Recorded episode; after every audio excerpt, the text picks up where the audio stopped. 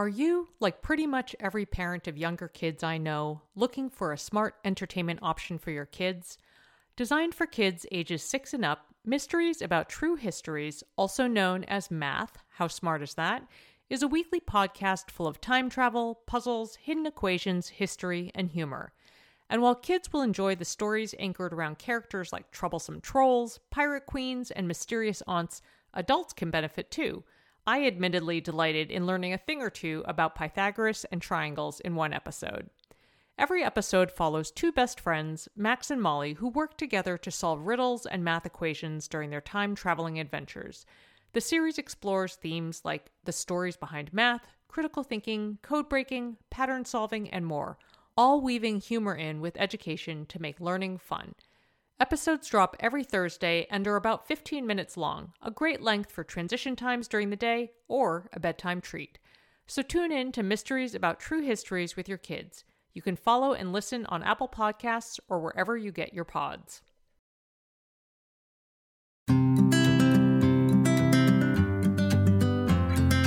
Welcome to Edit Your Life, a podcast to help you edit the unnecessary from your life so you have more room to enjoy the awesome. Through episodes with me, your host, Christine Koh, and a range of super smart, compassionate, and thoughtful guests, you will come away with big picture insights and practical ways to declutter your home, schedule, and mental space without getting bogged down by perfection. I have always believed that small moments and actions matter tremendously. My goal is to help you find agency and space in your life through doable baby steps that will leave you feeling accomplished instead of overwhelmed.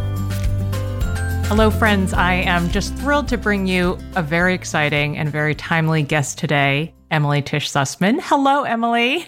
Hi. Thank you so much for having me.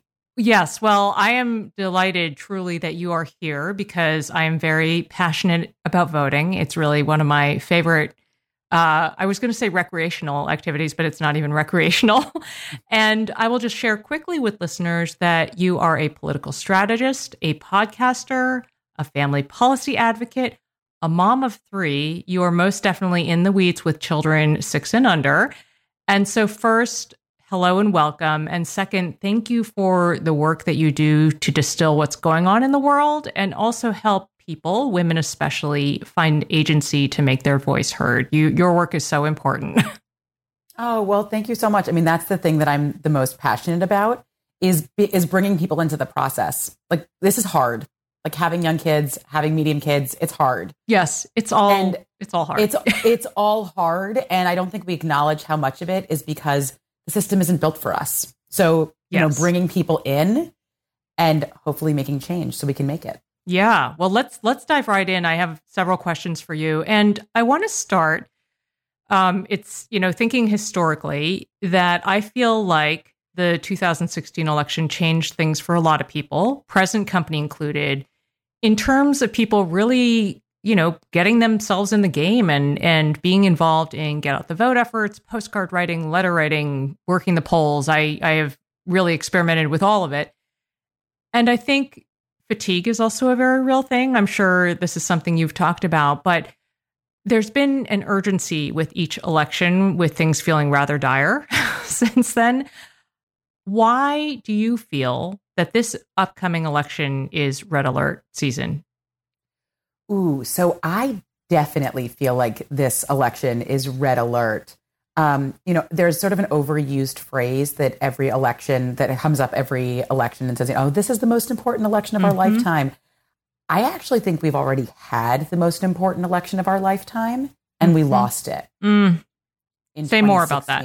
Mm-hmm. Um, I think that we had a belief that we'd always be going in a direction that we had we would have a society that was more inclusive, moving in a progressive, more it's a um, direction more equitable. Um, and we went, and instead, we went in a direction policy wise that didn't just go backwards, but farther than any of us, I think, who are alive today imagined that we would when it comes to policies. So, you know, it makes the wealth gap larger. Mm-hmm. It, it changed our imaginations of how we would be, um, how we would, like, what kind of policies we'd be looking for to be able to work and have a home life or be able to buy a home, you know, all of those things. We moved backwards in many directions.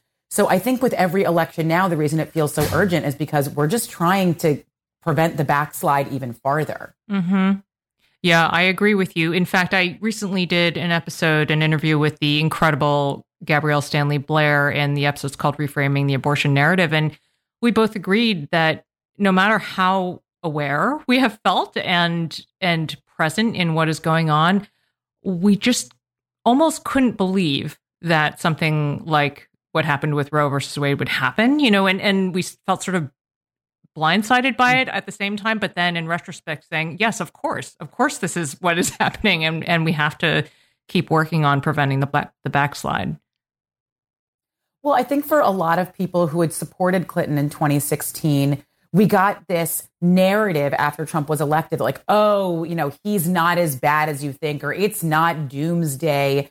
And for some people, it energized us into the mm. 2018 elections. And for some, it made us feel like, oh, well, I guess we'll give him a chance and we'll really see. And I think that stuck with us a little bit. Mm, um, mm-hmm. And for people who aren't living at the margins, things didn't necessarily change in a big way immediately under the Trump administration. For those who do live at the margins, it did. But I think for, you know, the majority of Americans who were sort of in the middle, it didn't immediately. And so if you weren't paying close attention and then you got burnt out, you might forget that rage and like forget how afraid we were. Mm-hmm. And I agree. Like when when the Dobbs decision overturning Roe v. Wade, look, we knew it was coming for years. We mm-hmm. saw the cases moving up through the court. We saw who he confirmed in the Supreme Court um, who got confirmed in the Senate after he had nominated them. And it was still like a punch to the gut. We knew states were going to pass abortion bans, and they are. And we're starting to see the actual consequences of women needing life saving care. Because we all know that when we're talking about abortion, it's not just abortion, it's pregnancy care, it's miscarriage care, it's, it's everything having to do with our health. And when we don't have those options in front of us, that's when it starts to get really scary and it's happening already. Yeah, it's it's terrifying. Well, let's dig into this um, conversation about women, specifically in the lane of voting issues. I think back in August, it really seemed like abortion rights would dictate voting. For example, what we saw in Kansas right after the U.S. Supreme Court overturned Roe versus Wade. And I'm curious about your thoughts about where things stand now in terms of voting based on issues as we come up to election day, specifically for women. So I think what you're what you may be referring to is there's a lot of political articles coming out now that there was a very big engagement of Democrats right after the Dobbs decision, and now it might be waning a little bit. Mm-hmm. And the projecting and the polls from political strategists are showing more 50 50 or even lean Republican in terms of a lot of competitive Senate, governors, and congressional races, um, and the balance of power in, in the House and in the Senate. Senate Republicans have already introduced a federal abortion ban. So even if you live in a state right now that is continuing to allow abortions and to have bodily autonomy, it may not for very long because they may actually, Republicans, as soon as they get into power, will pass a federal abortion ban. There's not a question in my mind. They've said so. Um, so there's a lot that's at stake right now. I my feeling about the enthusiasm in the polls is that who you're who the, the pollsters are polling right now is they're trying to predict who's going to actually show up to vote and whose votes will get through. Now I say whose votes will get through because a lot of states have enacted barriers to voting. Mm-hmm. So taking away same day voting registration, having fewer places to be able to vote so that there's longer lines, taking away the ability to vote early. Many states have been moving in those directions over the past couple of years. We refer to those as voter suppression efforts. Mm-hmm. So people need to be pretty motivated to be able to make it through, navigate through all of those barriers to be able to vote. So what pollsters are trying to poll right now is enthusiasm. How enthusiastic are people to feel committed enough to show to actually show up to vote? if you guys watch political commentary, you see a lot of the conversation is talking about turning out like GOTV, get out the vote, and turning out your base. Broken down what that means in terms of campaign strategy is that early in the campaign, like from, you know, like June to September, let's say, campaigns are trying to assess who's really with them and who's in the middle, who's persuadable. Mm-hmm. And they will have spent that whole time talking to people who are persuadable.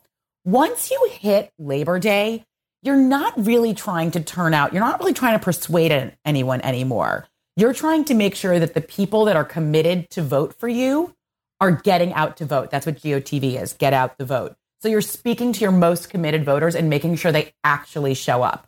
I mean, you know, we forget that unless people really work it into their schedule, they may not remember to vote on election right. day. They may not know all the options. Our lives are busy. There's a lot going on.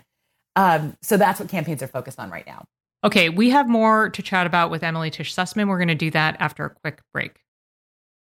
Understood is a resource I have recommended for many years to parents looking for support with learning and thinking differences such as ADHD, dyslexia, and more. And I'm subsequently excited to tell you about their podcast, Understood Explains.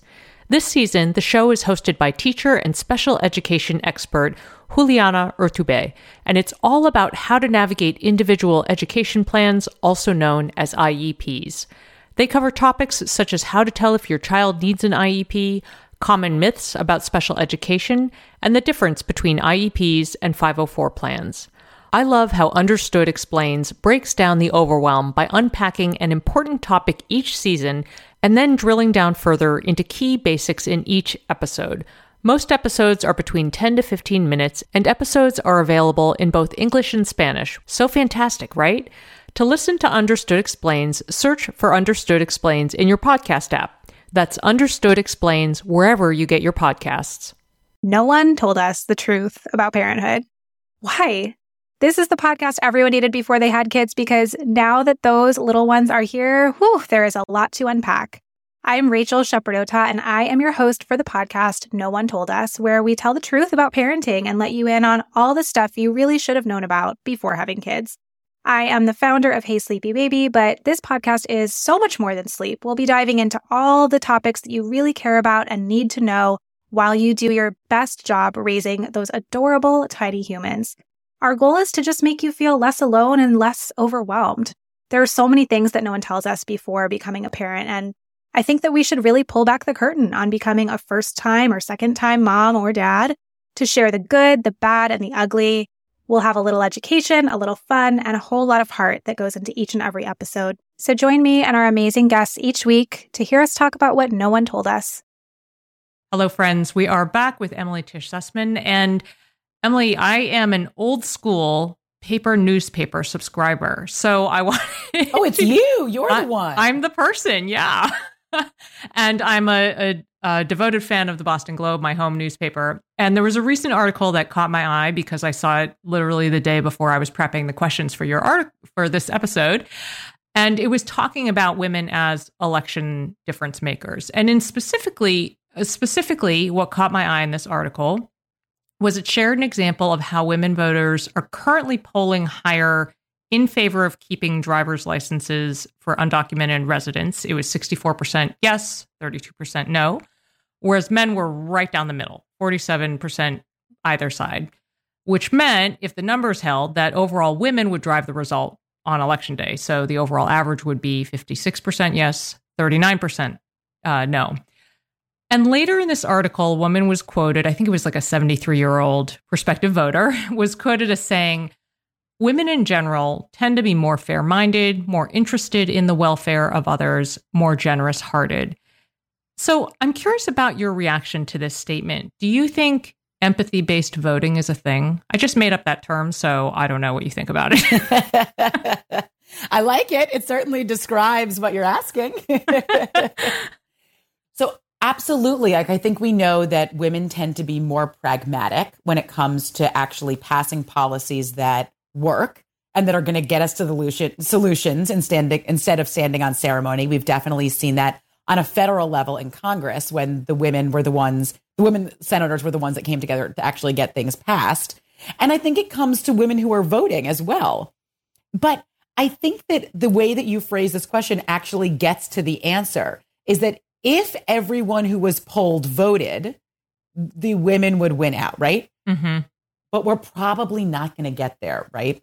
Because in order to actually show up, to have to vote, to have your vote counted, you have to both be committed enough to do it and find time in your schedule to do it, which is very difficult because women are very overscheduled because we're balancing a lot.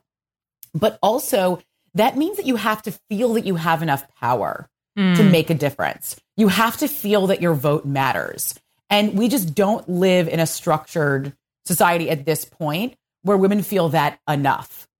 So I, I think that's where a lot of the like empowerment vote campaigns come from is reminding people that you do have the power. That also gets to, you know, we were talking about before, like the the differential in polling and why it's really difficult to poll at this point in a campaign because you're you're trying to read into all of those factors in somebody's life. Like, do they have the flexibility in their schedule to be able to vote on or before election day? Do they have enough information to know that they're allowed to vote in person early without an excuse? Do they feel committed enough to be able to actually find out that information of how they're going to be able to vote? All of those are factors in in trying to assess whether someone's going to end up voting or not. Right, right. Yeah, I I um have really been thinking a lot about the empowerment lane um because I think it's just I've seen so much fatigue from people and and just finding like uh I think they call it there's something called compassion fatigue that I often see in the educational literature too that I feel like kind of plays in here like it's hard to have feelings and to continue to feel like you know maybe maybe I'm not doing enough or or it all feels like a dumpster fire. So I don't know if that if you're seeing a lot of conversations just socially even with women about that. Well, I think what we the way that that tends to end up playing out is just disengagement, Mm, mhm. just focusing on other things. And it- I think one of the biggest things that we can do right now to overcome that fatigue is to normalize conversations in whatever our sphere of influence is. Maybe it's social circles, maybe it's the PTA, maybe it's the workplace, but normalize conversations about voting. I was on Fox News for 10 years arguing with people. And so a lot of times, very hardcore Republicans will seek me out to argue with me. And I'm like, I don't do that in my everyday life. I'm not that interested. This is not that fun for me. And so we get nervous to engage in conversations, but normalizing conversations about, oh, I'm thinking through how I'm going to vote that day. Oh, did you check if you were registered? Oh, did you check to see if they changed our polling location? Like normalizing those conversations will have a huge impact. Yeah, I think that's great. Well, you know, we've touched a little we touched a little bit on this earlier when you were talking about sort of timing strategy with voting um getting people fired up to vote and sort of the the appealing to your constituent base to actually get them out there. And I want to tie that to empathy, which I was just asking about. And the thing I have personally always struggled with the most, and cue my patriarchal rage, is the block of women characterized broadly as white women without college degrees and evangelical women who support a candidate like Donald Trump. And I'm curious if you have thoughts about potentially moving that needle, or do we just, you know, stay laser focused on Democratic and independent voters and also new voters? I will say that new voters are my very favorite block. This by the time this episode airs, my 18 year old daughter and I will have FaceTimed about the ballot since we're both voting by mail. So that I find very exciting. so Oh, I love that. Isn't that great? Yeah, she's That's all- so good. yeah, she's all fired up about it. We're like going to go over the questions together and everything. But what do you, what are your thoughts about that? Like, how do we, what can we do, and how do we handle our own sort of rage and feelings as we're trying to have these conversations and normalize them?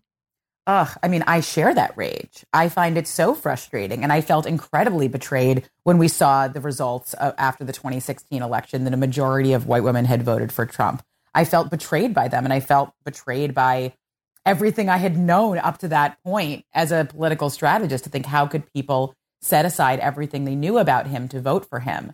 I think ultimately in the end it does go to the patriarchy. It does go to which is internalized in all of us Mm-hmm. not just in men, but in that people were attracted to somebody who had this kind of win at win at all cost mentality and that they didn't feel left behind. They felt like he was speaking to them. How they were able to rationalize that and how they continue to rationalize that when they see that it's really all about him, not about them, it does continue to be something of a mystery to me. And Mm-hmm. I got to tell you, it's very hard for me to dig deep into it because it's, I tend to focus as a strategist on where are you going to find votes?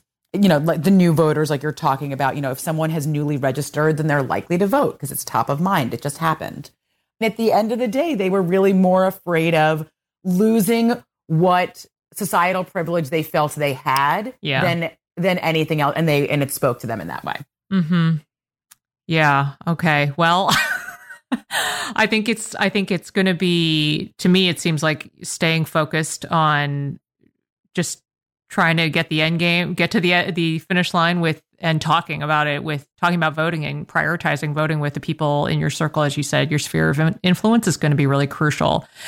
I, I have one side question actually, which is that and I don't know if there's even data about this, but I'm curious if you've seen employers step up in terms of making the space for their employees to, um, you know, have covered time to go vote. Is that a trend that you have seen at all? I, I haven't followed it at all. It just occurred to me that that would be a really easy way to start making some of that happen for people. uh, that was a very smart question and a very smart inclination on your part because that is a huge part of it of employers providing information of how and when to vote and then providing time off to be able to do it. Rent the Runway actually did a great job with that. They they actually close on election day so their employees employers tend to provide 2 hours paid time off if they offer anything. Mm-hmm. Um, and Rent the Runway actually said they were going to close the whole day. I don't know if they're still doing it. They did it before. Rent the Runway did it. The Skimm did it. Um, and they were real pioneers in the field and in trying to encourage other companies to do it as well. But yes, that is a trend to be able to make this. I mean, you know, when do you have childcare? When you're at work, Mm-hmm. right? Like that's Mhm. when you can actually go do it. Mhm. Um, and even if you don't like provide the transportation or whatever it may be for the for the employees to get there by giving paid time off, it's a big it's a big signal that it's Yeah. important to you and that it's also important to the externalities around your job, like society. Yeah. Well, maybe that is that is not going to be my rally call to action from this episode is for people to ask their employers about it. Yeah. Because if you don't put a note in the subject, suggestion box, then nothing's going to happen. Yes, absolutely. And and I think it's just something they're not thinking about. of course. Yeah. Yeah. Absolutely. But if suggested, I would hope that a lot of employers would take it up. Yeah. It feels great, and this makes me actually ever more excited that I recently just started using Rent the Runway because now knowing that they're they they did that effort for for their employees, that makes me feel really good about my subscription membership. Okay, Emily, we have a couple more questions to address. Yeah, We're- yeah. We're going to do that after a quick break. Well, hey there, busy mama. Are you looking for ways to make your life easier, your home less chaotic, and at the same time add more joy to your life? My name is Deanna Yates, and I'm the host of Wannabe Clutter Free, a podcast all about letting go of the stuff we don't need in our lives so that we can focus on what truly matters. Don't worry, I'm not going to tell you to throw it all away or make you feel guilty about keeping something you love, no matter how many other people don't quite understand it but I will give you practical and, more importantly, actionable advice so that you can make progress right away. And you won't just hear it from me, there are amazing guests too. It's like having your bestie in your pocket telling you it's okay to let go of the things that are not serving you and your family in a totally non judgmental way. So join me over on the podcast where we can work on progress over perfection for those of us that want to be clutter free. When it comes to raising kids, there's so much to consider. Things like what do we feed them? When do we feed them? How do they sleep? What does it look like to raise kind kids? How does their nervous system work? How do I keep myself calm? What are my triggers? There's so much that comes into play, and we are distilling all of that information for you at Voices of Your Village podcast, where we bring experts in the field of early childhood and education and psychology and across the board so that you don't have to comb the internet for information. You get to show up and hang out and have shame free, judgment free conversations and insights into what it looks like to raise kind, empathetic, emotionally intelligent humans. I'm Alyssa Blask Campbell. I have a master's degree in early childhood education. I'm a mom of two, and I am walking this journey right alongside you doing this work. Come hang out with me at Voices of Your Village, and we can dive into real conversations with actionable tips. Hello, friends. We are back with Emily Tish Sussman, hopefully getting you fired up to make the space to go do your civic duty next week. And Emily, we are down to the wire. This episode is going to release the week before official election day. Some people, like me, may have already voted, and um, others are going to be heading to the polls in person. So, in your opinion, what are the most effective ways that women and moms can make an impact on the election right now? Vote, offer to wa- and then offer to watch somebody else's kids so they can vote. Mm. We also tend to, you know, we're kind of social beings, like we're social animals, so we like to do things in groups and it reinforces us that we'll actually do it. So, you know, get on the text chains that you're already on and ask if you want to vote together. Oh, I like that. Yeah. Like, see if you could. A lot of places have early in person voting. I do in New York. I always vote in person early. I just really like to vote in person. mm-hmm. And if I do it before election day, I know I've gotten it done. There's no lines. There's not. There's nothing that I have to, you know, balance in terms of timing because there's no variables.